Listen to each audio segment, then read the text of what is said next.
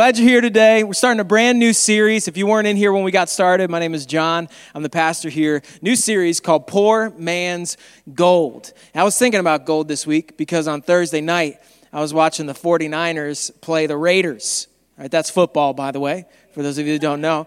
And uh, it was a football game. I'm going to put that in air quotes because the Raiders are terrible dumpster fire happening in Oakland right now. But nevertheless, I was thinking about gold because the 49ers, if you realize this or not, they're named the 49ers because of the gold rush in 1849. It built up San Francisco and a lot of the West Coast. And so uh, that's where their name came from. So I'm thinking about the 49ers, I'm thinking about gold, thinking about the series, Poor Man's Gold, and thinking, man, it's money, gold is a powerful motivator was thinking about the gold rush, 1849. I don't know if you know this, but the first gold rush in America did not happen on the West Coast. The first gold rush in America happened just down the street. Gold Hill, North Carolina. All right, that was the first gold rush in American history. And so, uh, but the big one, of course, the one everybody knows about, was on the West Coast in around 1849 and people went out looking to seek their fortune. You know they got they got gold in their eyes. And so they wanted to go out and they wanted to stake their claim and they wanted to make their money. They wanted to set themselves up. And the funny thing is most people didn't get rich by going out to, to california and finding gold. The people who got rich were the people who sold things to the people who were going out and trying to find gold.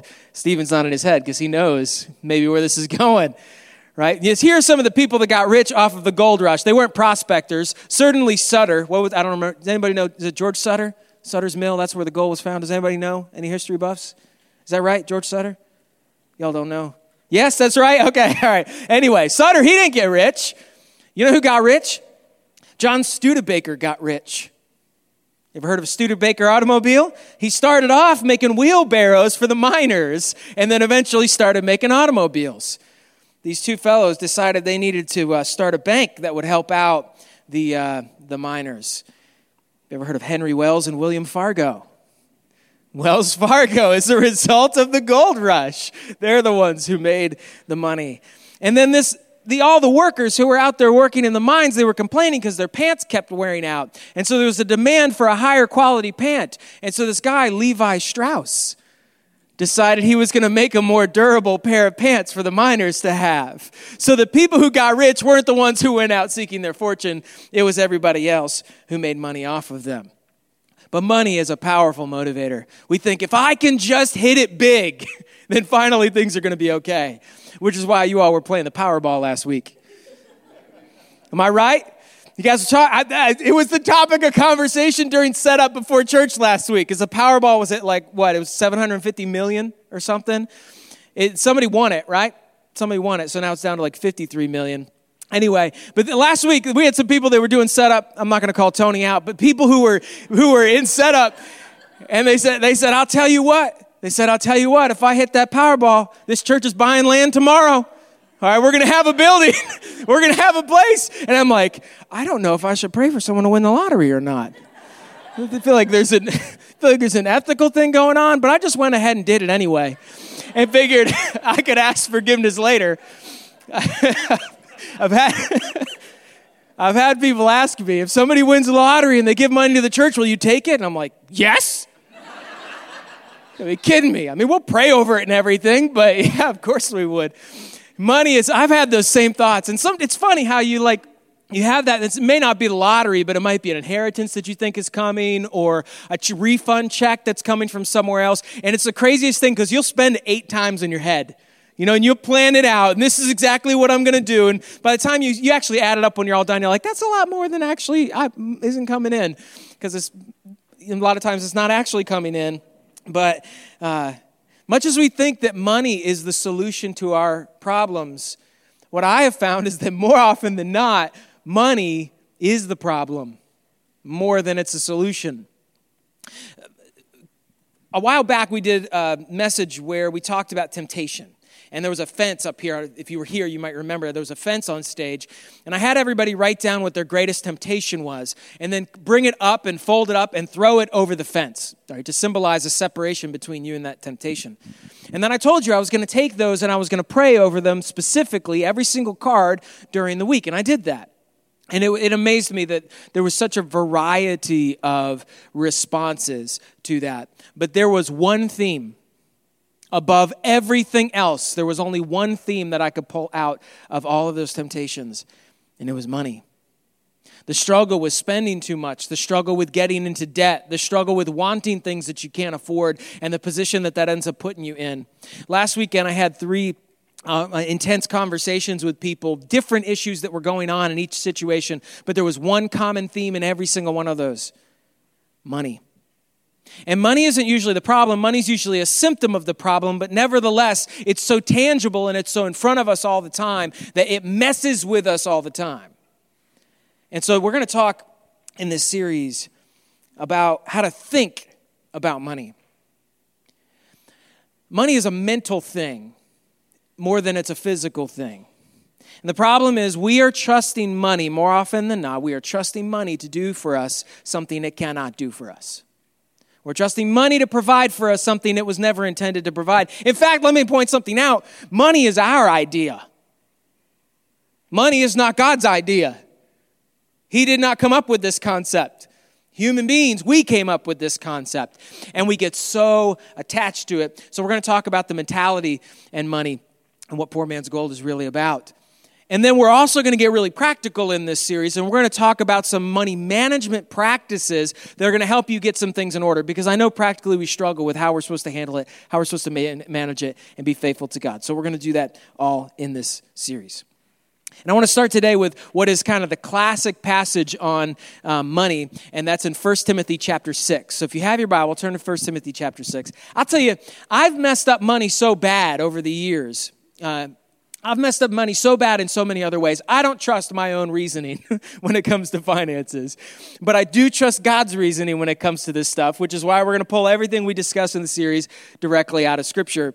And uh, left to my own devices, I get myself in trouble. So we're going to 1 Timothy chapter 6. And just so you understand what's happening, this whole book is a letter. It's written from Paul, one of the great church planters of all time, wrote half of the New Testament. He's writing this letter to a young protege, a guy he's training up. He's put him in charge of the church in Ephesus, and this guy's name is Timothy. He's a young guy. He's trying to help Timothy, Paul's trying to help Timothy understand what kind of ministry they should be doing and what to watch out for, what to focus on, and what to stay away from. And so we learn a lot, not only, you know, as a pastor, I learn a lot from 1st and 2nd Timothy, because I feel like this this is directly for me because it was written from one pastor to another.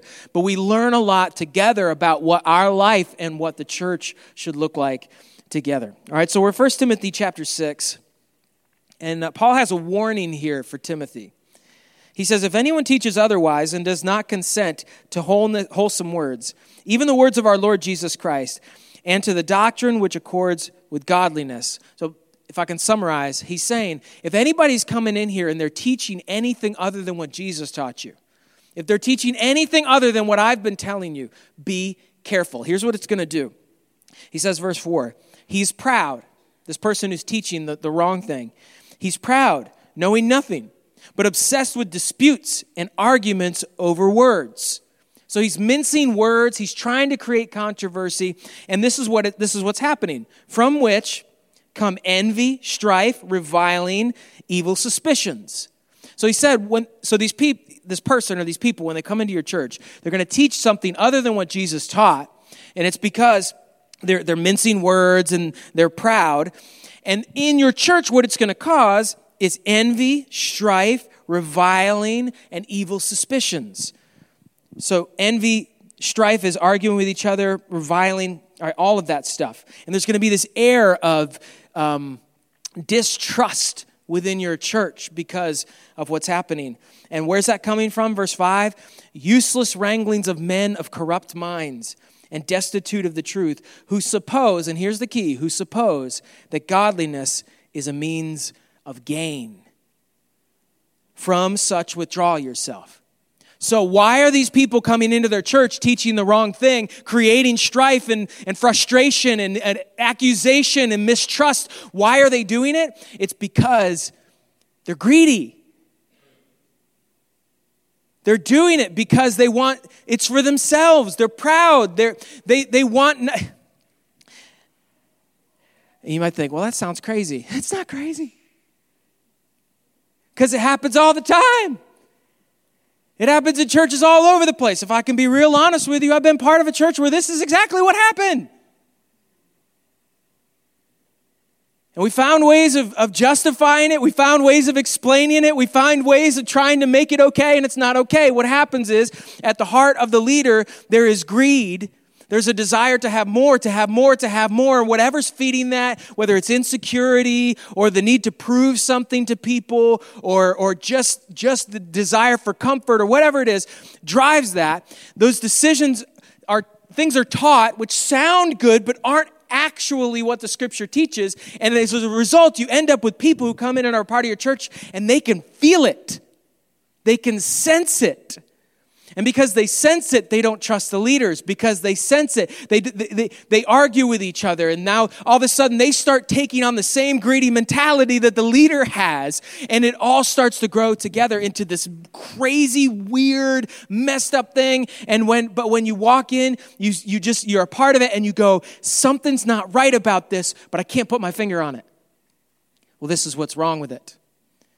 Because greed is at the heart of what's happening instead of the true teaching of Jesus. And so you walk in and it just feels gross. It feels feels like uh, feels like a snake oil salesman or something. You just can't trust what's happening. Well, the church, the early church, they had a problem with money, and not a whole lot has changed. And so you got to be careful. We don't want that kind of culture here. We want to make sure that we have a culture that teaches, in our church, teaches the truth of what Jesus said. The truth of what you, as a New Testament believer, what God expects you to do, who He wants you to be. Not some twisted version of that to seek greedy gains. We need the right kind of gains. Let me give you an example of how this happens. I want you to see it in action. All right? And this one might get me in trouble with some people. And I'm good with that. All right? The New Testament, New Testament Christians does not teach that a New Testament Christian is required to tithe, to give 10% of their income to the church. The New Testament does not teach that. But, yeah, yeah. So, so let me explain. Let me explain how we take this and how we try to make it sound right, though.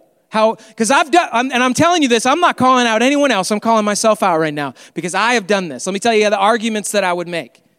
All right? Well, one argument I wouldn't make, but someone else might make, is that the Old Testament law to the Israelites required them to tithe. In fact, tithing is giving 10% of your income to the church. In fact, they were required to do more than that. It was worked out to roughly 23 to third percent of their income was supposed to go to the church. Well, there's two problems with that. First of all, it's a misunderstanding of what's happening with the tithe because tithing in the Old Testament wasn't just a free will offering. They were required to do it under the law, which meant if you wanted to be justified before God, you had to do it. And it functioned as taxes for their society. So, so there's a secondary reason. But uh, the primary reason I would tell you that's not a good argument is because as New Testament Christians, we're no longer under the law. So we are not bound to do the things that the Old Testament law says they had to do to be justified before God. We're justified before God because of the blood of Jesus Christ, because Christ gave his life on the cross, paid for our sins. We can turn to him in faith, and now there are no more requirements for us to be justified before God besides him. All right? So so we're not under law. Well, then some people would say, "Well, that's okay. That's okay. That's fine. We can we can still make this work because the tithe is pre-law." Because Abraham, before the law was given, he brought a tenth of what he had to the priest Melchizedek. See, we have an example of tithing before the law was in place, and so it is required for us. No, no, no, no, no. No, no, no. Because you look at that, it's really simple when you look at it. All right, Abraham did give a tenth of what he had to the priest Melchizedek as a free will offering, but it's an example of giving. It's not a commandment for us to give. So, I mean, if we're going to take the example of everything Abraham did in order for us, that, that it's a requirement for us to do, then I guess we all got to have a couple wives. Well, like, that's a good idea. Let's not do that, okay? So, so that, that doesn't hold any water either. Well, then what we do is we jump to, we jump forward a little bit more and we go to the prophet Malachi. Malachi chapter 3 when the, the prophet is talking to the people of Israel and he says, he says, you've robbed God. And they say, how do we rob God? He says, You've robbed him in tithes and offerings. So bring the whole tithe into the storehouse that my house may be full. Trust or test me in this, says the Lord God Almighty, and see if I don't open the windows of heaven and pour out so much blessing you won't have room enough to contain it. And they say, See, God said, Test me. God said, Test me in tithing, and then you'll see that I'll pour out so much blessing you won't have room for it. And so we even take it so far, I've done this too, as to do something like a God's guarantee card. Or have you fill out a card and say, if I'm going to tithe over the next three months, and I'm going to tithe over the next three months, and if God doesn't bless me, then I can have all my money back. We guarantee it. We'll give you your money back. Which I've done it a hundred times before. I mean, I've stood on stage and said that. And we totally would have given you your money back. But nobody's going to ask for their money back. That'd be super tacky. We know nobody is actually going to do that, right? But even so, here's the thing when you look at something like that in the Old Testament, there's a specific application and there's a universal application. The specific application is that God is looking at the people of Israel who have not been faithful to keep the law, and He said, You guys haven't been doing it, and you need to see that if you follow the law, I'm going to bless you. So that is a promise, it's a statement to the nation of Israel not to you and not to me. Okay? Now there's a universal principle that when we are faithful to God to do what he asks us to do that he blesses us absolutely, but that is in no way a commandment to us to tithe. So okay, well let's go to the New Testament. What did Jesus say about tithing? Jesus mentioned it one time. Matthew 23, 23. And he wasn't talking to the lame or to the sick or to the destitute or to the hurting. He wasn't talking to the Gentiles. He wasn't even talking to his disciples.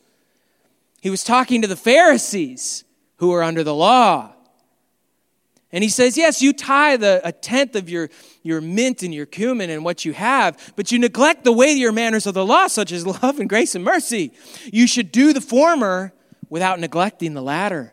People say, Oh, look, see what Jesus said? He, he told them they should tithe. Well, of course he did. They're under the law. But the point of what he was saying wasn't, you guys have to tithe. His point was, you're missing the point. And that's what Jesus consistently did through his ministry. He said, You know the standard of the law, and what I'm calling you is to a higher standard. I'm calling you to a heart standard. You've heard it said, You shall not commit murder. But I tell you that if you even hate someone in your heart, you've committed murder in your heart. Uh, you've heard it said you should not commit adultery, but I tell you, if you even look at a woman lustfully, you've already committed adultery with her in your heart. He's saying, you know what the standard is in the Old Testament, and I'm telling you, you need to rise to a higher level. You need to rise to a heart level on this. And so, though he never said it, if Jesus was going to mention tithing, I believe he would say exactly the same thing. You've heard it said you should give a tenth of everything that you have, but I tell you, you need to be extremely generous in your heart. And I tell you that if you hold back from God anything that He asks you to give, then you've allowed greed to take over. But he, Jesus certainly isn't affirming tithing in Matthew 23 23. And they say, well, what about something? What about something like uh, 1 Corinthians 16? We, I've used this so many times in messages on tithing, where Paul says, set aside a portion in keeping with your income where he says you should set aside a portion, a percentage, the principle of the percentage, every single week or every single month, and that you're supposed to give that. The problem is, Paul ain't talking about tithing. He's talking about a special offering they're doing for the church in Jerusalem. This is where context is so important. A special offering they're doing for the church in Jerusalem. He had gone to the church in Corinth and he'd asked them for commitments and they'd made financial commitments. They said, Yes, we'll give X amount of dollars when you come back. And he's just giving them an instruction to put some aside every single week or every single month so that when he comes back, they're ready. It's a practical financial principle, so they're prepared to fulfill their commitment. But he is not talking about tithing. Here's you cannot make a biblical argument to New Testament Christians that they are required to tithe or that it's a sin for them not to. So, why do so many people teach it? Because they have to. Because in many cases it's greed on the part of the teacher who wants more and more and more bigger and bigger buildings, a higher and higher salary. Sometimes it's fear because the church isn't paying its bills. And so the leader doesn't know what else to do. Because if, because if I can't get on stage and tell everybody they have to do this number, they'll never do this number. If I don't get on stage and say it has to be 10%, then they'll do 2%, and that's not enough. It's not enough for us to pay the bills. It's not enough for us to pay insurance. It's fear, it's greed, and so they feel like they have to. So what you do is you justify in your head, twisting and misrepresenting the scripture and misrepresenting what Jesus said to meet the ends that you have in mind. And Paul says to Timothy, From such, withdraw yourself. Don't get sucked into it. It will eat you alive, and it will eat your church alive. Jesus is not in any way saying or never says we should not get the idea that Christians aren't supposed to give. We are supposed to be extremely generous. We should be the most generous people on the planet.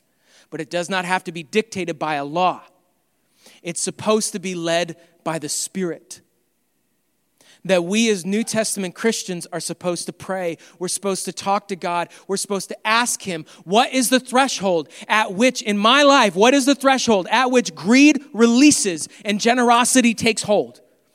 Uh, my favorite example of this, you, you want a teaching on giving from Jesus? Here's a good one.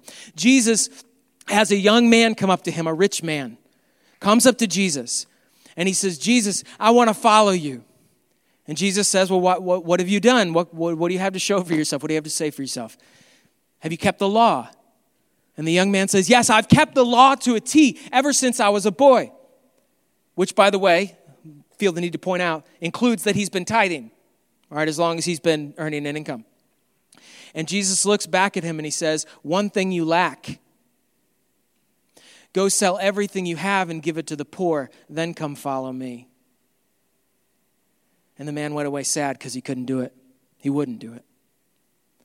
You see, Jesus looked back at him and said, I know you're doing the minimum standard, but what I'm telling you is that the threshold for him in his life, that he would take him from greed, he was an extreme case. What would take him from greed to generosity wasn't 10%, he was already doing that. It was 100%, and Jesus knew that if he didn't give it all away, then he was going to remain in the same greedy, prideful state he had been in his whole life. Every single one of us has a threshold. And so we have to ask the Spirit what that is and be faithful to do it. Not be held to a law. We need to teach accurately, and that's what Paul is telling to Timothy. And he says this, the next verse. Now, he doesn't want Tim to be, he doesn't want Timothy to be worried about money. He doesn't want to be worried about the budget. He doesn't want him to be worried about financial campaigns and what's in the plate and all that kind of stuff. He says, "Now godliness with contentment is great gain. Godliness with contentment is great gain. See, we think, we think that a windfall is great gain. We think that reserves are a great gain. But Paul gives us a different equation. He says, Godliness plus contentment is great gain.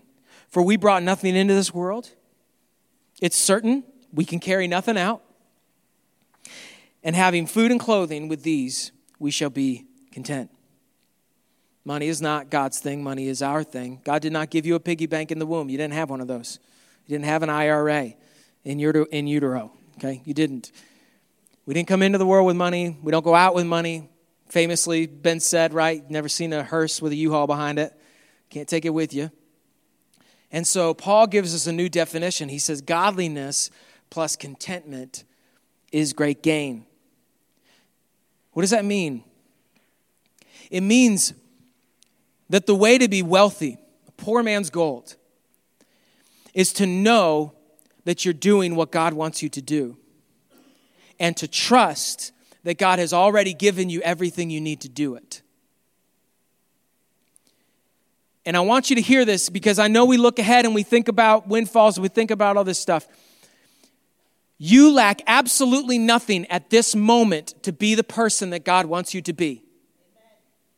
Nothing. There's nothing more you need in life to be who God wants you to be.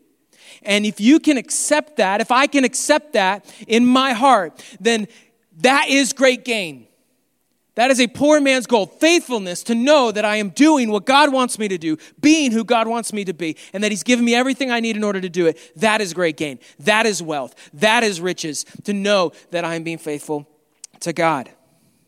It's not that I don't have enough.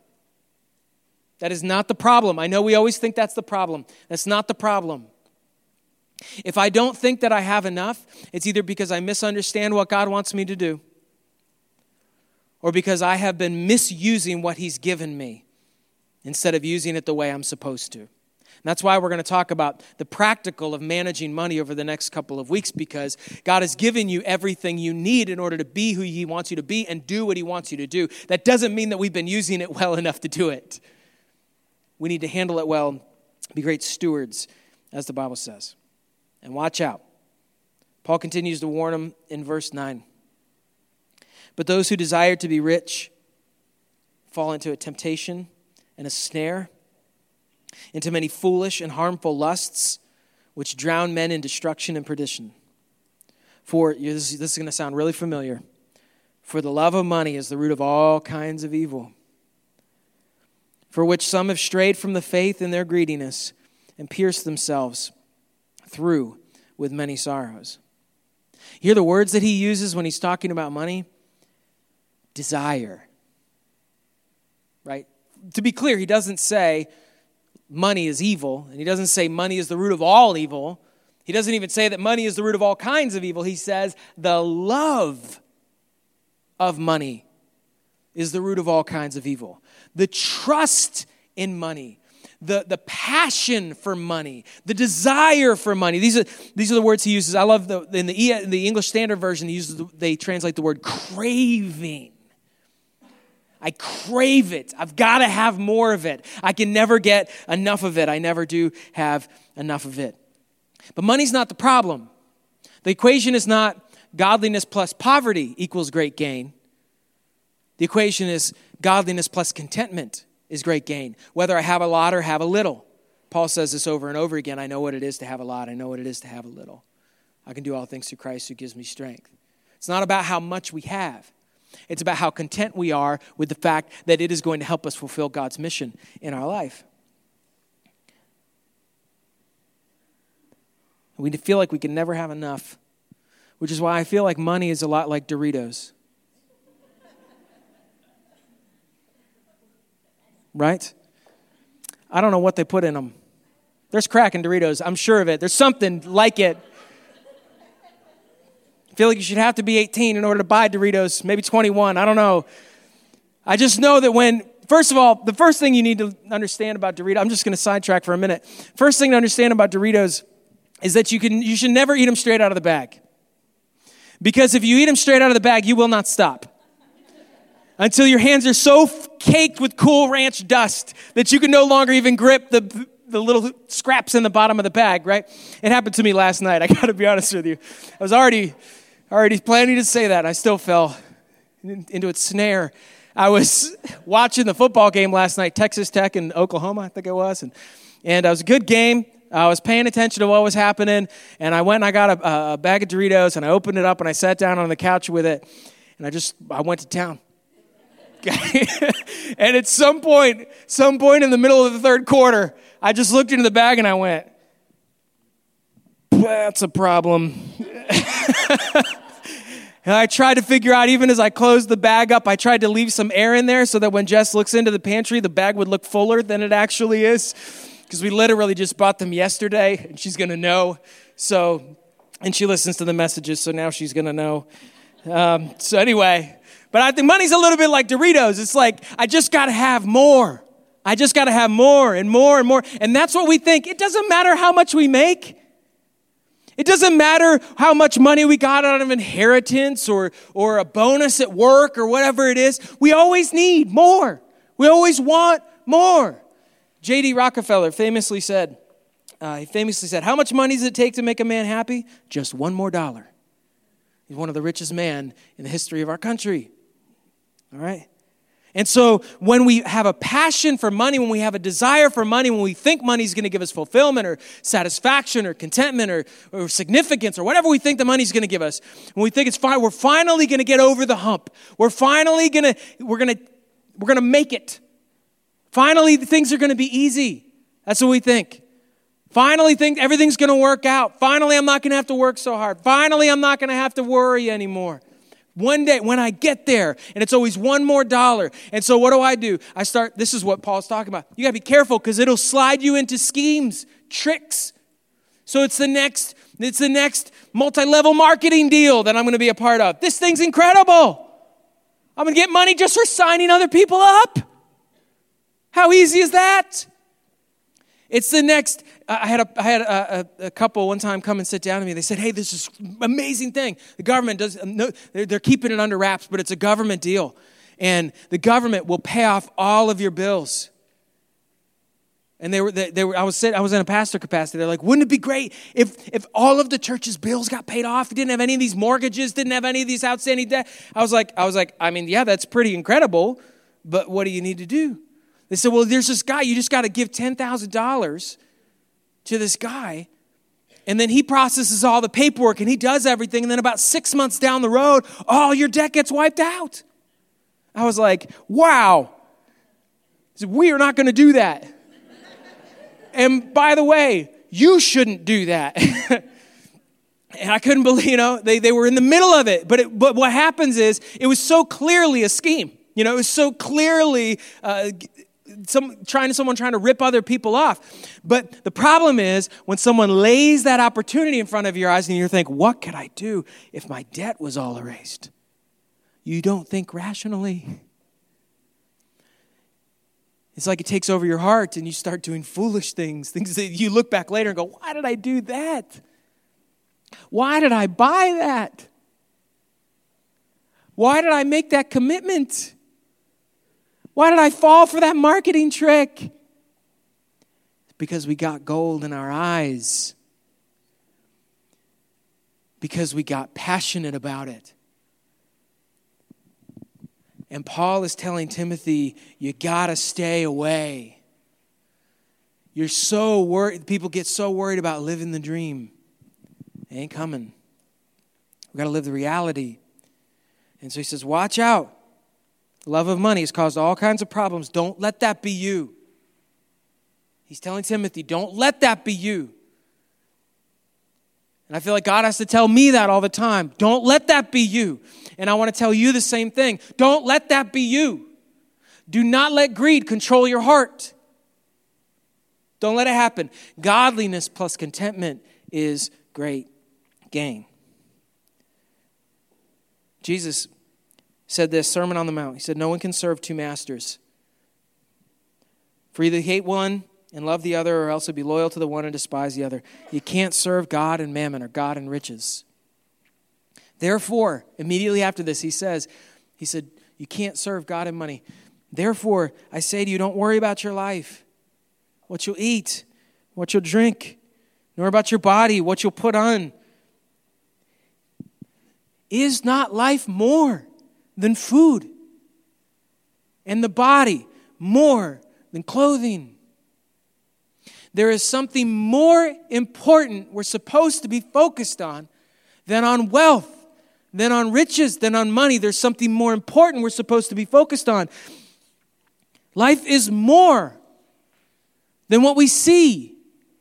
Life is more than what we want right now. Life is more than comfort and ease. Life is more, it is more, it is better and bigger and more valuable. And there's somewhere else our eyes are supposed to be instead of on our bank account. Our eyes are not supposed to be focused here. Our eyes are supposed to be focused there. Our eyes are supposed to be focused on the kingdom that God is bringing to earth through his son, Jesus Christ. That Jesus Christ is returning and will establish his kingdom here. And those of us that have been faithful now will have responsibility then. And our eyes should be on what's coming, not on what's here. Christ died on the cross to pay for our sins, but he didn't die on the cross to pay for our sins so that we could have a comfortable life right now. He didn't die on the cross so that we could live life on easy street. He didn't die on the cross so that everything would work out for us. He didn't die on the cross so we could be rich. He didn't die on the cross so we could have stuff. He didn't die on the cross so we could have a whole lot of fun. He died on the cross to pay for our sin so we can be a part of his kingdom that is coming. And he wants us to prepare now for what's coming then. And then great reward, great gain will be found in contentment and generosity, not in greed and selfishness, which the world celebrates. Here, we need to be focused on the kingdom that's coming, which is why Paul says this next. Verse 11. But you, so people have pierced themselves with many grief because they've been passionate about money, because they've loved money. He said, But you, O man of God, flee these things and pursue righteousness, godliness, faith, love, patience, gentleness. Fight the good fight of the faith. Lay hold on eternal life, to which you were also called and have confessed a good confession in the presence of many witnesses. I urge you in the sight of God, who gives life to all things, and before Christ Jesus, who witnessed the good confession before Pontius Pilate, that you keep this commandment without spot, blameless until the Lord Jesus Christ appearing, which he will manifest in his own time. He who is the blessed and only potentate, the King of kings and the Lord of lords, who alone has immortality, dwelling in unapproachable light, whom no man has seen or can see, to whom be honor and everlasting power. Amen. Command those who are rich in this present age not to be haughty, nor to trust in uncertain riches, but in the living God who gives us richly all things to enjoy. Why does he spend all this time talking about the greatness of Christ? Because he's trying to tell Timothy, you need to have your eyes there, not here. Christ is coming back, so prepare now for what's coming. You need to pursue righteousness, godliness, faith, love, patience, and gentleness. He says you need to lay hold on eternal life. Is he saying that, that, that Timothy needs to earn his salvation or anything. No, he's not saying that. When he says lay hold on eternal life, he's saying start living now like you will then. You've got eternal life in the kingdom of God, so begin now. Don't wait until then. Live the way God has designed you to live and be content with what you have. And here's the thing we are going to get practical next week. I'm talking about like budgeting um, next week and debt and all that kind of stuff. Um, I'll call it a spending plan, not a budget, if that makes you feel better. And uh, we are going to get to that next week. But it does us no good to talk about that unless we talk about this. Because you can, you can learn all the financial practices in the world. You can budget down to the penny. You can have goals. You can have retirement accounts. You can have saving. You can give. You can do all of these things. But if you're doing it for reward now, you will waste all of it. We must have our mentality right before we get our practices right because they will drive how we do it. All right, so we're going to look, we're figuring out the why before we get to the how. So, what are we supposed to do? All right, so Paul goes through all of this with Timothy. Now, what's, what's the application? I'm going to do this. I'm going to put on this mentality. I'm going to think about what it means to be a child of God, a citizen of heaven, citizen of God's kingdom, and I'm going to live that way now. What does that look like? That's what Paul says next. Verse 18. He said, Tell them not to be haughty or to put their trust in riches but to put their trust in God. He says in verse 18, let them do good. What are we supposed to do with our life? What are we supposed to do with our wealth? We're supposed to do good. Do good. That they be rich in good works, ready to give. That ready word always gets me. Because for a long time, I, my heart was that I wanted to give, but I wasn't even ready to give because I didn't have finance, financial things in order. I didn't have a plan. And so I wasn't prepared even when I knew I was supposed to give. I didn't have the money or the ability to do it. And it wasn't because God hadn't given it to me, it's because I'd mismanaged what He'd given to me and I wasn't ready. Ready to give and willing to share. Storing up for themselves a good foundation for the time to come, that they may lay hold on eternal life. That you may live now how you will then. And I just want I want to ask I have to ask myself these things and I want to ask you these things directly. Are you doing good? And I don't mean that in the bad grammar sense. I mean, are you doing good with your life? Are you doing good with what God has given to you? Are you ready to give?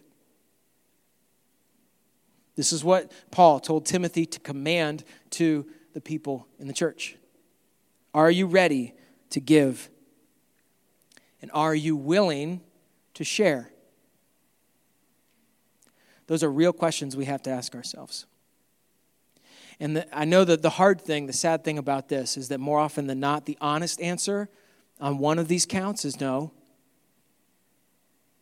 Which means we have work to do which means that if we are going to be the people that God wants us to be, to live now the way He intends for us to live then, then we got some things we got to get straightened out. We have some heart issues we need to work on. We have some communication that needs to happen with our spouse if you're married. There are things that we need to do in order to put ourselves in a position where we can confidently say, I'm rich in good works, I'm ready to give, and I'm willing to share.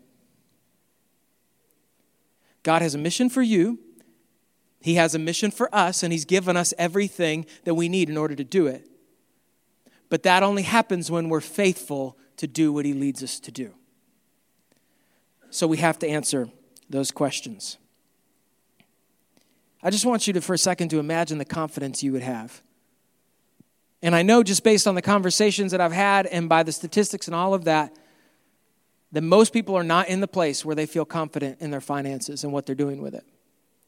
And I just want you to imagine the confidence you would have if you said, I'm going to put on this mentality and I'm going to put the practices in place to make sure that I'm being faithful to do what I want to do, what I plan to do, what God wants me to do. Imagine the confidence that you could have if you follow through and do that. Godliness with contentment leading to great gain.